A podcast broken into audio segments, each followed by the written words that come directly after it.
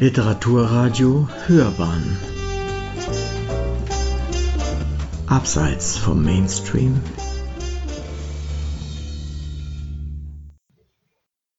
Rezension. Susanna Bummel-Vohland bespricht den von Lyrikkabinett editierten Band Wulf Kirsten Die Poesie der Landschaft. Gedichte, Gespräche, Lektüren, herausgegeben von Jan Rönert, Stiftung Lyrikkabinett München. Die Poesie der Landschaft, dieses Titelakzidenz ist nicht glücklich gewählt. Das durchaus Scheißige dieser unserer zeitigen Herrlichkeit, ein Kirsten-Zitat, wäre diesem Dichter als genuinem humanistischen Veristen aussagekräftiger gewählt. Doch ich greife vor. Mein Leseplan nach Blick ins Inhaltsverzeichnis. Aha, das Interview, Seite 29, danach zuerst die neuen Gedichte des Autors, Seite 17 und 93, und danach fasziniert mich eben bereits der Titel von Pierre Elisabeth Leuschner, das durchaus Scheißige dieser unserer zeitigen Herrlichkeit. Meine Reihenfolge ist also, was sagt er selbst über sich? Welcher Lyrer Kind ist er? Und was für ein Satz. Ich schiebe die beiden Frankreich-Exkursionen sowie die Erbschaften Hölderlins und Droste Hülshoffs ebenso wie Kirsten als Bibliotheksfreund nach hinten, will zuerst doch noch die poetische Archäologie lesen, schon aus methodischem Interesse. Die beiden Würdigungen auf Seite 7 und Seite 89 finde ich jetzt auch noch nicht so spannend wie Kirstens Luftraum ab Seite 173 und welches fremde Kraut ab Seite 193. Ich möchte mir selbst ein Bild machen und sehe doch noch, noch vor dem Interview, in die neuen Gedichte dieses mir unbekannten Menschen. Doch das eine auf Seite 93 ist aus 1987. Das lese ich nun zuerst. Die Erde bei Meißen. Zwölf Paar Reime, doch bereits sie lassen aufhorchen. Abraffen, hinausschaffen, beschlagen, tragen. Unregelmäßige. Aber nun pflegeln, schlägeln, Topf mit Draht einstricken auf beschicken. Da ist so ein präzises Bild vom eingestrickten Topf, das gibt einem den ganzen Mann. Und dann die letzte Zeile und zum Glück keine Pointe, sondern das Zeitliche mit dem Ewigen verwechseln. Das gibt die Erde bei Meißen her für den das Land bestellenden und mit ihm durch es und für es lebenden Menschen. Das ist wunderbar, wie das Metaphysische im präzisen Dasein und der Vita aktiver aufgeht. Von da also zurück zu den Gedichten aus 2015. Zweifel Perpedes Apostolorum, aha, ein Lateiner, zum Mont Ventoux, aha, Ortsnamen schreibt er groß inmitten der mir sehr lieben internationalen Kleinschreibung mit dem Bergdorf Suzette. Nicht am nächsten Tag, sondern achtzehn Jahre später, so lange dauert nämlich ein Zweifel, wenn der Gedanke sich an seinen Vater den Wunsch, erinnert wie der Dichter sich an Christoph Meckel. Aha, Eigennamen schreibt er groß, und hier zeigt sich der ungeheure Respekt, die Verehrung, die man nur bei durchgehender Kleinschreibung ausdrücken kann. Also für die Ortsnamen und die Eigennamen. Jetzt habe ich meinen Vergleich verloren, erinnert wie der Dichter sich an Christoph Meckel erinnert und sich auch mit seinem eigenen Körper dem selbstgesuchten Metier anpasst. Der Weg über die Zweifel gefällt mir ganz ausgezeichnet. Und wie liebe ich die Odonatologen. Da sehen Sie auf Seite 19 nach. Und vom Tryptychon Gold lässt sich im Zusammenhang mit Monika Steinkopf diese wird auf Seite 203 näher erklärt, sagen, dass zentral barrenweise Goldreserven zur Halsbrücke lagerten, assistiert links von purem Gold, Flegel gedroschen von den Händen der Mutter, assistiert rechts von Meister Christoph Diemers handlichen Griffen und Köpfen, das Handgreifliche, möglicherweise das übergriffige Eingreifen zur rechten wie zur linken. So auf Seite 20, 21. Bukowinisch, Seite 22, Geschichte aus lauter Geschichten. Heute eine Wallfahrtskirche von Schwalben an den Felshang geklebt. Flussüberwärts zerstäubt über alle fünf Kontinente, auch der Hochbetagte, als letzter der Letzten gestorben. Und am Ende aller Tage, Seite 24, Fliegen umsummte Verwesung. Wer war denn ich, der dies erlebt haben soll? Auf Seite 26 dann am Weidenpfad. Zermahlenes Erdenweh. Der zerfahrene, einsame Feldweg. Und dann auf Seite 27 Stille. Erst so wird alles Wesentliche, was dich umgibt und dich ausmacht, in dieses unablässige Summen eingewoben und bildet Textur. Nun weiß ich alles. Ein Naturdichter ist Wulf Kirsten wirklich nicht, das wird ihm keinesfalls gerecht. Er besingt und beklagt die Conditio Humana als zutiefst aufgeklärter Humanist. Dies finde ich dann auf Seite 144 bestätigt. Und gewinnt ihr selbst in den Abgründen Bilder unglaublicher Schönheit ab, nicht weil er sie darüber hält, sondern weil er als einer der ganz wenigen überhaupt in der Lage ist, sie in aller Präzision zu erfassen und dann verfügt er über einen Sprachisierkasten, der meisterhaft ist, und erst nach all diesen Ziselierungen erreicht er die Schlichtheit der Vollendung. Die Natur nicht, aber ein jedes Ding hat Ort und Zeit.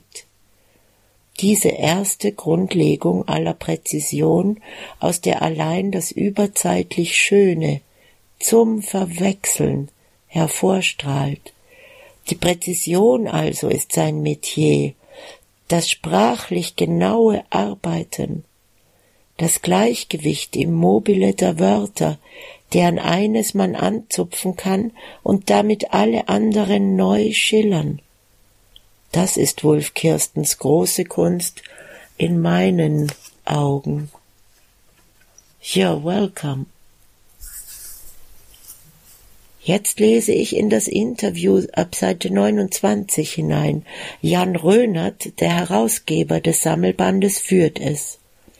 Ich suche vergeblich die erste Frage. Und dann sehe ich, dass sich hier zwei auf Augenhöhe unterhalten. Das gefällt mir besser als Frage und Antwort. Nun will ich nicht zu viel vorwegnehmen, aber das ist hochspannend. Ein Dichter lässt uns Einblick nehmen, wie er ein Gedicht schreibt. Für jeden Lyriker ist das ein Muss zu lesen. Nur für die Selbsternannten natürlich nicht. Auf das Unerreichbare zuzusteuern ist wichtig. Seite 66, so seine spezielle Leuchtbojentheorie, nachzulesen auf Seite 63. Und das sind für ihn nicht die Landschaftsbindung, nicht die Präzision allein. Es ist das, wie er im Interview sagt, existenzielle, wie gefährdet die Spezies Mensch ist und wie er zu Raphael Albertis toten Engeln sagt. Bezüglich der Lyrikübersetzungen ist auch erwähnenswert, dass er wohl die für die besseren hält, die keine Mittelsmänner oder Mittelsfrauen brauchen. Wie weit lehnt man sich politisch aus dem Fenster? So die Frage auf Seite 66, die Antwort? Doch lesen Sie selbst. Interessant ist, dass sich Kirsten sehr wohl bewusst ist, dass er mit dem Stempel Naturdichter durchgewunken wurde. Seite, 7, Seite 71. Und mit dieser Hommage leider wieder die Poesie der Landschaft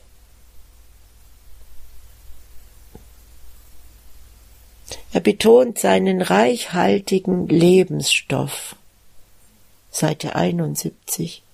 Konzentriert auch um das Wort Handwagen auf Seite 74, in welchem Kindheit, Kriegsende und Nachkriegszeit ein Symbol finden, um welches sich die gesamte Novelle des autobiografischen rankt.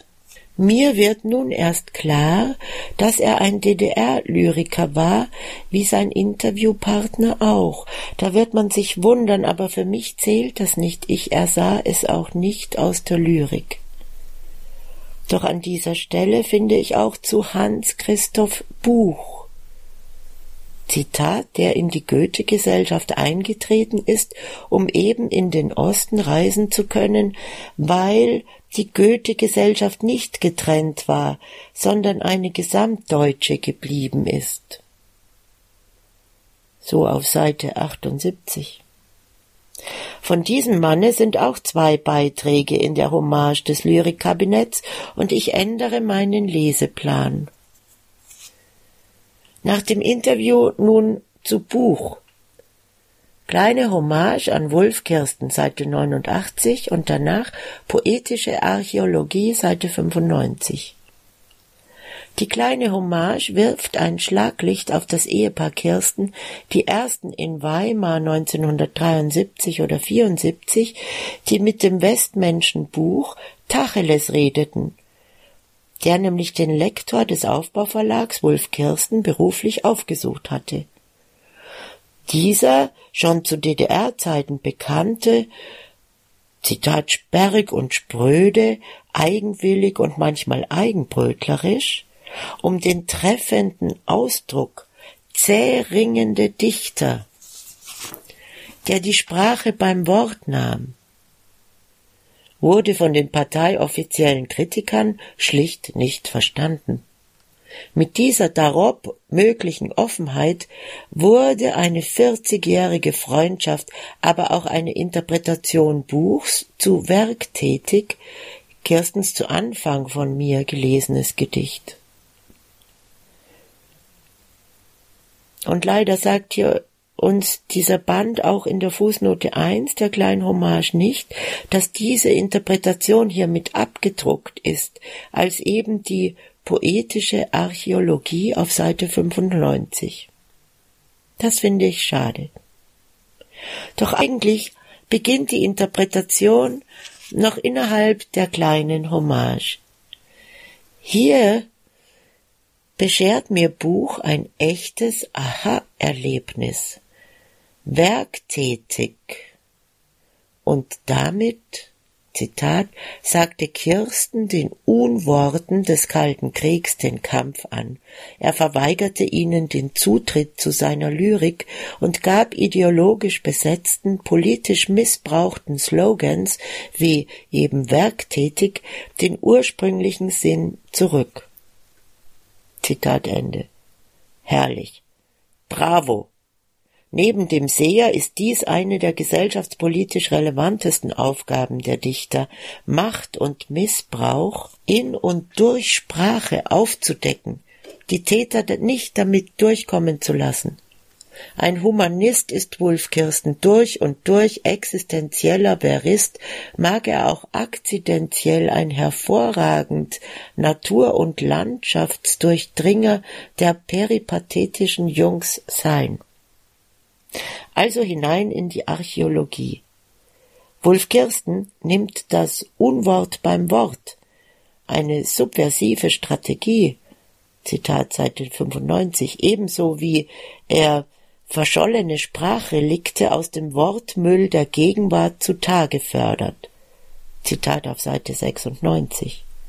Doch Buch interpretiert anders als ich vorhin, dass nicht der Dichter das Zeitliche mit dem Ewigen verwechselt, sondern die allein selig machende Partei. So Buch auf Seite 96. Das mag wohl sein, denke ich, aber grundlegender als dieser eine Zeitbezug scheint mir doch das, was den ganzen Kirsten trägt, die systemische Topik, in sich ein scheinbarer Widerspruch, den er aber immer und immer wieder beschwört, indem er Topographie wie ein 3D Tetrachon nimmt, links davon und rechts davon, zuvor und danach, unten und oben. Damit gelangt man ganz gut zu Himmel und Erde, und nichts anderes ist die Verwechslung im Sinne nicht einer fehlerhaften Ausdeutung, sondern im Sinne der zum Verwechseln gegebenen Ähnlichkeit von zeitlichem und ewigem. Buch interpretiert also das Verwechseln als Fehler, ich als differenzlose Ähnlichkeit. Für mich ist kein Delta vorhanden und nur deshalb ist das Unbedeutende, betrachtet mit Genauigkeit und Wissen, immer zugleich auch das Ewige. Vom Ewigen zum lieben Gott, wenn er sich Zitat, wenn er, Zitat, sich gerade nicht als lieb erwiesen hat, so Pia Elisabeth Leuschner auf Seite 121, und dann kann man einen Gratulationsbrief bekommen, wenn man Wulf Kirsten ist, unterzeichnet von Gott mit Ihr heiliger Strohsack. Zitat auf Seite 136. Damit hätte ich es fast bewenden lassen, wenn mir nicht der Titel keine Ruhe gelassen hätte. Dieser einmalige Satz. Ich lese Leuschners Beitrag noch einmal konzentrierter als kongeniales Sprachkunstwerk einer veritablen Osmose. Von den Schreibtischen des Autors zu Hause und im Büro im Aufbauverlag erschließt sie den Raum von Himmel und Hölle als dreifaches Erbgut. Erstens die Umkehrung der hergebrachten Ikonographie um das Gottesbild, zweitens die Betemotie der Grundherren mit Reformation und Revolte als Umkehrung Luthers zu möglicherweise zeitgenössischer weltpolitischer Missstände. Seite 124 und drittens die Umkehrung der antikischen Stilkennung in Heroen und Buffos. Zitat niederes Personal, historische Konkretion und Stilmischung, Seite 131, direkt aus dem Neuen Testament, wobei die poetische Genauigkeit unbedingt die Stilmischung auch in der Sprache einfordere. Seite 132. Das trifft natürlich genau meinen Eindruck auch wieder. Doch noch intensiver ist da im Himmel der Vogel. Ab Seite 173. Eine Ornithologie entdeckt uns Jan Rönert in Kirstens Werk, die er als Vogelkunde der Poesie, Seite 174, in einem fantastischen Aufsatz für uns erschließt. als die vertikalen Kulturbegleiter des Gedichts selbst, für dessen Aufwärtsbewegungen in aller Landschaft und bei allem sogenannten auch Kirstenwetter, Seite 108, sich dieses ohne Rücksicht auf die Schwerkraft der Wörter, Seite 190, aufschwingt.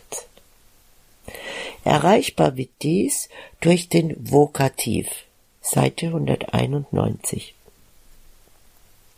Und danach die Horizontale von Harry Oberländer, das weite Kraut, die Verkrautung der Fläche, die nicht urteilt und nicht beurteilt wird, so Seite 193 folgende, aber immerhin mit zwei schwarzen, zwillingshaft auftretenden Prinzessinnen im Krautgarten, der im Zeitalter mit einem Schuss aus russischer Waffe als Vergangenes besiegelt wird.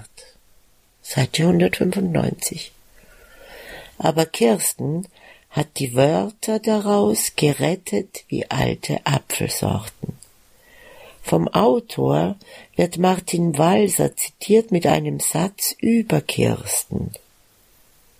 Der lebt wie barfuß, so auf Seite 197, einer der schönsten Sätze im Buch und gefolgt von dem sich unauslöschlich einprägenden Gedicht Kirstens Die Ackerwalze wie die Konjugi im Joch mit der pragmatisch zur Ackerwalze umfunktionierten Grabsäule, dem Boden, Zitat, mit jeder Umdrehung, weiteres Zitat, geliebt, beweint und unvergessen einprägen.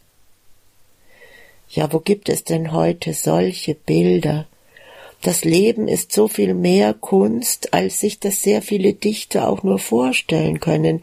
Es lässt sich nicht so herrlich erfinden, wie es ist. Doch dem Seher, dem Vates Poeten, schenkt es die Gegensprache. Seite 201. Die Opposition zum Andenken, zum Nichtdenken der Quasselwasserbetrunkenen. Der wunderbare im Artikel genannte Gegenbegriff wird hier gar nicht erst verraten, man suche ihn selbst. Auf den wissenden Blick kommt es an, auf die drei Sprachen des Himmels, den Lichthunger, die allesamt allein in der Lage sind, die letzte Aufforderung dieses Bandes zu erfüllen. Eine andere jedenfalls als die, verkopft und blind, die Welt aus den Angeln zu heben.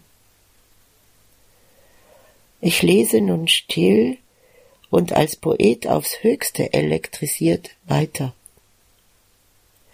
Das Lyrikkabinett hat mir ein ausgezeichnetes Buch vorgelegt, eines gegen den Nihilismus eines betrunken vom Ton des Lebens. Sie hörten Wolf Kirsten, die Poesie der Landschaft, Gedichte, Gespräche, Lektüren, herausgegeben von Jan Rönert, Stiftung Lyrikkabinett München.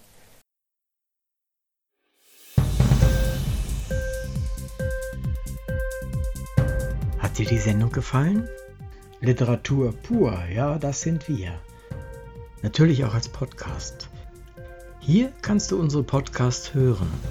Anchor, Spotify, Apple Podcast, iTunes, Google Podcasts, radio.de und viele andere mehr.